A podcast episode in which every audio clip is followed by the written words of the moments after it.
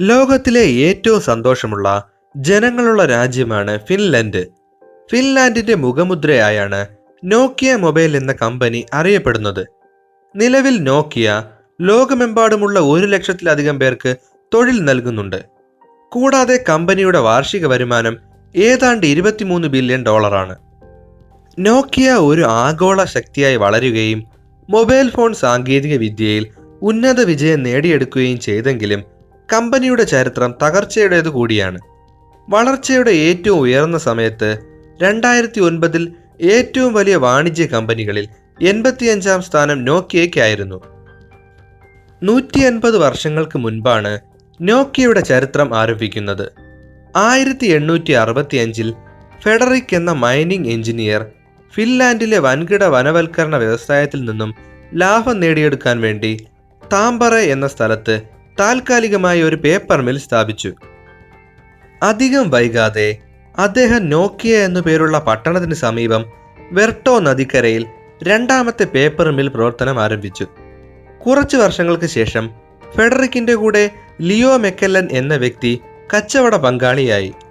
ഫിൻലാൻഡിന്റെ ഗ്രാമപ്രദേശത്ത് കുറച്ച് പേപ്പർ മില്ലുകൾ പ്രവർത്തിപ്പിക്കുന്നതിനേക്കാൾ മികച്ച പദ്ധതികൾ ലിയോയുടെ മനസ്സിലുണ്ടായിരുന്നു.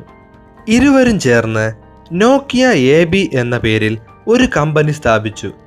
നദിയിൽ നിന്നും വൈദ്യുതി ഉൽപ്പാദിപ്പിക്കുകയായിരുന്നു പ്രധാന ലക്ഷ്യം. എങ്കിലും ആദ്യകാലങ്ങളിൽ ഫെഡറിക് ഈ പദ്ധതിക്ക് അനുകൂലമായിരുന്നില്ല. ആയിരത്തി എണ്ണൂറ്റി തൊണ്ണൂറ്റിയാറിൽ ഫെഡറിക് വിരമിച്ച ശേഷം മക്കലൻ കമ്പനിക്ക് വേണ്ടി വൈദ്യുതി ഉൽപ്പാദിപ്പിക്കാൻ തുടങ്ങി. അതേസമയം എഡ്വേർഡ് പോളൻ എന്ന വ്യക്തി നോക്കിയ പട്ടണത്തിൽ ഫിന്നിഷ് റബ്ബർ വർക്ക്സ് സ്ഥാപിക്കുകയും റബ്ബർ ഉൽപ്പന്നങ്ങൾ നിർമ്മിക്കുകയും ചെയ്യാൻ തുടങ്ങി. കുറച്ച് വർഷങ്ങൾക്ക് ശേഷം മക്കല്ലന്റെ നോക്കിയ എ ബി കമ്പനി പരാജയപ്പെടുകയും ഫിന്നിഷ് റബ്ബർ വർക്കുമായി ലയിക്കുകയും ചെയ്തു. ഒന്നാം ലോക മഹായുദ്ധത്തിൽ ബൂട്ടുകളും ടയറുകളും നിർമ്മിച്ചുകൊണ്ട് കമ്പനി ലാഭം നേടി. തുടർന്ന് ഫിന്നിഷ് കേബിൾ വർക്ക്സ് എന്ന കമ്പനി കൂടി നോക്കിയ കുടുംബത്തിന്റെ ഭാഗമായി. തുടർന്നുള്ള ഇരുപത് വർഷം കമ്പനിയുടെ വളർച്ച അത്ര മെച്ചപ്പെട്ടതായിരുന്നില്ല. ആയിരത്തി തൊള്ളായിരത്തി അറുപത്തിയേഴിൽ നോക്കിയ കപ്പൈലേറ്റെ ദാസ് ഫിന്നിഷ് റബ്ബർ വർക്ക്സ് എന്നീ മൂന്ന് കമ്പനികൾ ഒരുമിച്ച് ചേർന്ന് ഒരു പുതിയ നോക്കിയ കോർപ്പറേഷൻ സൃഷ്ടിച്ചു. തുടർന്ന് കമ്പനിയെ നാല് പ്രധാന ബിസിനസ്സുകളായി പുനഃസംഘടിപ്പിച്ചു. ഫോറസ്ട്രി കേബിൾ റബ്ബർ ഇലക്ട്രോണിക്സ് എന്നിവയായിരുന്നു ഓരോ മേഖലകളും. ആയിരത്തി തൊള്ളായിരത്തി എഴുപതുകളുടെ തുടക്കത്തിൽ നോക്കിയ നെറ്റ്വർക്കിംഗ് റേഡിയോ വ്യവസായത്തിലേക്ക് പ്രവേശിച്ചു. ആയിരത്തി തൊള്ളായിരത്തി എൺപത്തി മൂന്നിൽ സനോമോ ലൈറ്റ് എം നയന്റി കമ്മ്യൂണിക്കേറ്റർ പോലുള്ള സൈനിക ഉപകരണങ്ങൾ ഫിൻലാൻഡിന്റെ പ്രതിരോധ സേനയ്ക്കായി നോക്കിയ കോർപ്പറേഷൻ നിർമ്മിക്കാൻ തുടങ്ങി. ആയിരത്തി തൊള്ളായിരത്തി അറുപതുകളിൽ ആദ്യമായി വികസിപ്പിച്ച M sixty on gas mask professional mobile റേഡിയോകൾ telephone സ്വിച്ചുകൾ കപ്പാസിറ്ററുകൾ രാസവസ്തുക്കൾ എന്നിവയും നോക്കിയ നിർമ്മിക്കാൻ തുടങ്ങി. അക്കാലയളവിൽ ഫിൻലാൻഡിന്റെ സോവിയറ്റ് യൂണിയനുമായുള്ള വ്യാപാര കരാറിന് ശേഷം നോക്കിയ സോവിയറ്റ് വിപണി പിടിച്ചടക്കാൻ തുടങ്ങിയിരുന്നു. ഓട്ടോമാറ്റിക് ടെലിഫോൺ എക്സ്ചേഞ്ചുകൾ മുതൽ റോബോട്ടിക്സ് വരെയുള്ള വ്യാപാരത്തിലേക്ക് നോക്കിയ കോർപ്പറേഷൻ അതിവേഗം വളർന്നു. ആയിരത്തി തൊള്ളായിരത്തി എഴുപതുകളുടെ അവസാനത്തോടെ സോവിയറ്റ് യൂണിയൻ നോക്കിയയുടെ സുപ്രധാന വിപണിയായി മാറി. അതോടെ വൻ ലാഭം നേടാൻ കമ്പനിക്ക് കഴിഞ്ഞു. അധികം വൈകാതെ നോക്കിയ കോർപ്പറേഷൻ സോവിയറ്റ് യൂണിയനുമായി ശാസ്ത്ര സാങ്കേതിക വിദ്യയിൽ പരസ്പരം സഹകരിക്കാൻ ധാരണയായി. ആയിരത്തി തൊള്ളായിരത്തി എൺപതുകളുടെ തുടക്കത്തിൽ അമേരിക്കൻ ഗവൺമെന്റ് ഈ നീക്കത്തെ സംശയത്തോടെയാണ് നോക്കിക്കണ്ടത്. നോക്കിയ അമേരിക്ക നിർമ്മിച്ച നിരവധി നിർമ്മാണ ഭാഗങ്ങൾ ഇറക്കുമതി ചെയ്യുകയും സോവിയറ്റുകൾക്കായി നൽകുകയും ചെയ്തുവെന്ന് അക്കാലത്തെ യു എസ് പ്രതിരോധ മന്ത്രി റിച്ചാർഡ് പെർലെ ആരോപിച്ചു. ശീതയുദ്ധകാലത്ത് ഫിൻലൻഡ് നിഷ്പക്ഷത പാലിച്ചതിനാൽ ഇരു രാജ്യങ്ങളുമായി നല്ല രീതിയിൽ വ്യാപാരം ചെയ്യാൻ നോക്കിയയ്ക്ക് കഴിഞ്ഞു. ആയിരത്തി തൊള്ളായിരത്തി എഴുപത്തിയേഴിൽ കരി കൈരാമോ നോക്കിയുടെ സിഇഒ ആയി ചുമതലയേറ്റു. അദ്ദേഹം കമ്പനിയുടെ ബിസിനസ്സുകൾ അതിവേഗം ലോകം മുഴുവൻ വളരുന്ന തരത്തിലേക്ക് എത്തിച്ചു. ഈ സമയമായപ്പോഴേക്കും ഫിൻലാൻഡ് നോർഡിക് ജപ്പാൻ എന്ന പേരിൽ അറിയപ്പെടാൻ തുടങ്ങി. അദ്ദേഹത്തിന്റെ നേതൃത്വത്തിൽ നോക്കിയ ആയിരത്തി തൊള്ളായിരത്തി എൺപത്തിനാലിൽ ടെലിവിഷൻ നിർമ്മാതാക്കളായ സലോറയും എൺപത്തിയഞ്ചിൽ സ്വീഡിഷ് ഇലക്ട്രോണിക് കമ്പ്യൂട്ടർ നിർമ്മാതാക്കളായ ലക്സർ എബിയും എൺപത്തിയേഴിൽ ഫ്രഞ്ച് ടെലിവിഷൻ നിർമ്മാതാക്കളായ ഓഷ്യാനിക്കും ഉൾപ്പെടെ നിരവധി കമ്പനികൾ സ്വന്തമാക്കി. അതോടെ നോക്കിയ ഫിലിപ്സിനും തോംസണിനും ശേഷം യൂറോപ്പിലെ മൂന്നാമത്തെ വലിയ ടെലിവിഷൻ നിർമ്മാതാക്കളായി മാറി. ആയിരത്തി തൊള്ളായിരത്തി തൊണ്ണൂറ്റിയാറിൽ ടെലിവിഷൻ ബിസിനസ് പൂർണമായും അവസാനിപ്പിക്കുന്നതുവരെ നിലവിലുള്ള ബ്രാൻഡുകൾ തുടർന്നും ഉപയോഗിച്ചിരുന്നു. ആയിരത്തി തൊള്ളായിരത്തി എൺപത്തിയെട്ടിൽ എറിക്സൺ കമ്പനിയുടെ ഒരു വിഭാഗം നോക്കിയ കോർപ്പറേഷന്റെ ഭാഗമായി. തുടർന്ന് സ്വീഡിഷ് നിർമ്മാതാക്കളായ സാബിന്റെയും ഒരു ഭാഗം സ്വന്തമാക്കി ഡാറ്റ സാബ് എന്ന് പുനർനാമകരണം ചെയ്തു. എറിക്സൺ ഇൻഫർമേഷൻ സിസ്റ്റംസ് ആൽഫാസ്കോപ്പ് ടെർമിനലുകൾ ടൈപ്പ് റൈറ്ററുകൾ മിനി കമ്പ്യൂട്ടറുകൾ തുടങ്ങി ധാരാളം സാങ്കേതിക ഉപകരണങ്ങൾ വൻതോതിൽ നിർമ്മിക്കാൻ തുടങ്ങി. ഭാവിയിലെ മൊബൈൽ ഫോൺ ബിസിനസ്സിനെ ലക്ഷ്യം വെച്ചുകൊണ്ട് മൊബീറ എന്ന മൊബൈൽ ടെലിഫോൺ കമ്പനിയും നോക്കിയയുടെ കീഴിലായി. ആയിരത്തി തൊള്ളായിരത്തി എൺപത്തിയൊന്നിൽ മൊബീറ നോർഡിക് മൊബൈൽ ടെലിഫോൺ സേവനം ആരംഭിച്ചു. ലോകത്തിലെ ആദ്യത്തെ അന്താരാഷ്ട്ര സെല്ലുലാർ നെറ്റ്വർക്കും അന്താരാഷ്ട്ര റോമിംഗ് അനുവദിച്ച നെറ്റ്വർക്കും ഇതായിരുന്നു.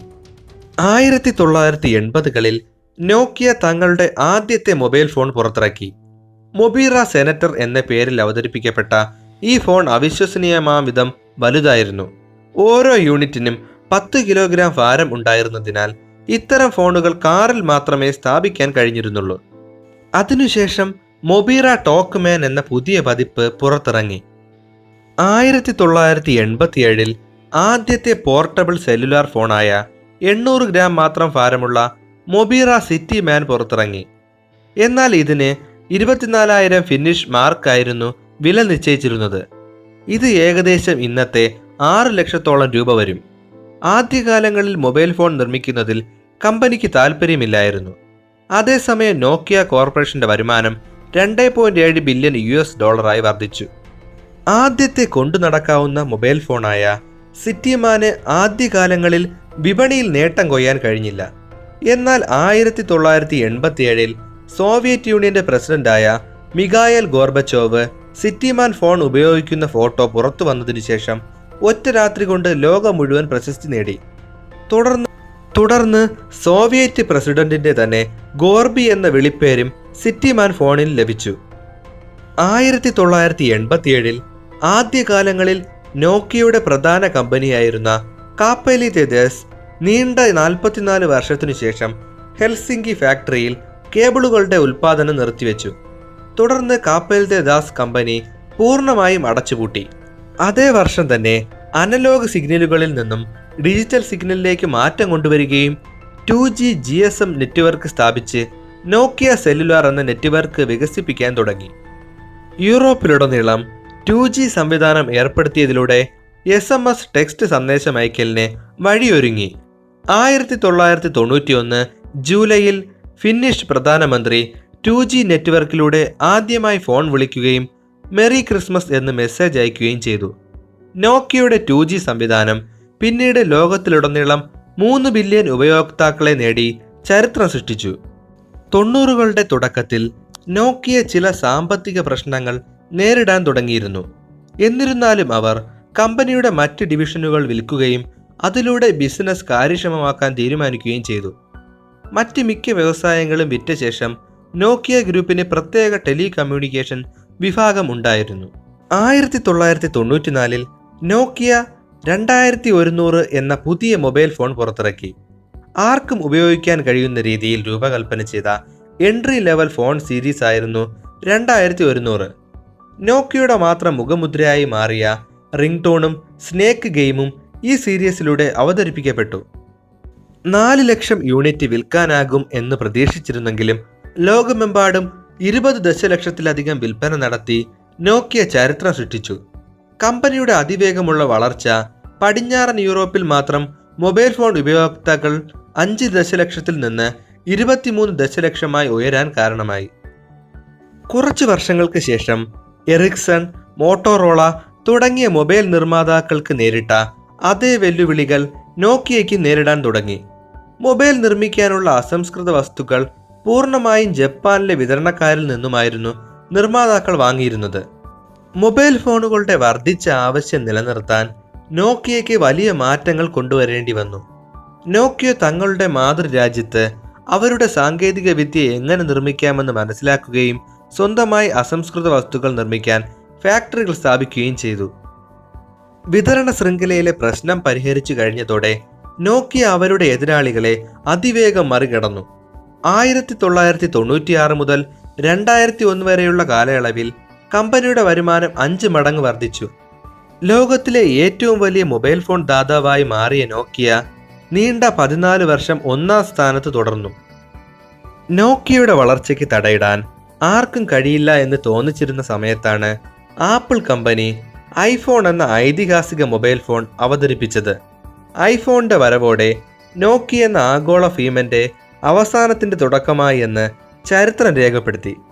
അക്കാലത്ത് നോക്കിയ അടക്കമുള്ള മറ്റ് കമ്പനികൾ വില കുറഞ്ഞ പ്ലാസ്റ്റിക് ഉപയോഗിച്ച് സ്മാർട്ട് ഫോണുകൾ നിർമ്മിച്ചിരുന്നപ്പോൾ പ്രീമിയം ഗുണമേന്മയുള്ള വസ്തുക്കൾ ഉപയോഗിച്ച് നിർമ്മിച്ച ഐഫോണുകൾ വളരെ വേഗം വിപണി കീഴടക്കി. പ്ലാസ്റ്റിക്കിൽ നിന്നുള്ള മാറ്റത്തോടൊപ്പം മൾട്ടി ടച്ച് ഡിസ്പ്ലേ അടക്കം നിരവധി നൂതന മാറ്റങ്ങൾ ആപ്പിൾ അവതരിപ്പിച്ചു. തുടർന്ന് അടുത്ത കുറച്ച് വർഷങ്ങളിൽ നോക്കിയ ആഗോള വിപണിയിൽ കാര്യമായ തകർച്ച നേരിടാൻ തുടങ്ങി. രണ്ടായിരത്തി പതിനാല് ഏപ്രിൽ ഇരുപത്തിയഞ്ചിന് നോക്കിയ തങ്ങളുടെ മൊബൈൽ ഫോൺ വിഭാഗം മൈക്രോസോഫ്റ്റിന് ഏകദേശം മൂന്ന് പോയിന്റ് ഏഴ് ഒൻപത് ബില്യൺ ഡോളറിന് വിറ്റു. നോക്കിയയുടെ പേറ്റന്റുകൾ മൈക്രോസോഫ്റ്റിന്റെ ഭാഗമാകുകയും ആഷ എക്സ് ലൂമിയ തുടങ്ങിയ ബ്രാൻഡുകൾ നിർമ്മാണം തുടരുകയും ചെയ്തു. ഒരു വശത്ത് വൺ ജിയുടെ വരവ് നോക്കിയയുടെ വിജയത്തിന് വഴിയൊരുക്കിയെങ്കിൽ ത്രീ ജിയിൽ നിന്നും ഫോർ ജിയിലേക്കുള്ള കാലഘട്ടം തകർച്ചയുടേതായിരുന്നു. ആൻഡ്രോയിഡ് ഓപ്പറേറ്റിംഗ് സിസ്റ്റം പ്രചാരം നേടിയപ്പോൾ ആദ്യകാലങ്ങളിൽ അതിനെതിരെ മുഖം തിരിച്ച നോക്കിയയ്ക്ക് പിന്നീട് വലിയ വില നൽകേണ്ടി വന്നു. വളരെ വില കുറഞ്ഞ ഫോണുകൾ ചൈനീസ് നിർമ്മാതാക്കൾ അവതരിപ്പിക്കാൻ തുടങ്ങിയതും നോക്കിയയുടെ തിരിച്ചുവരവിന് തടസ്സമായി.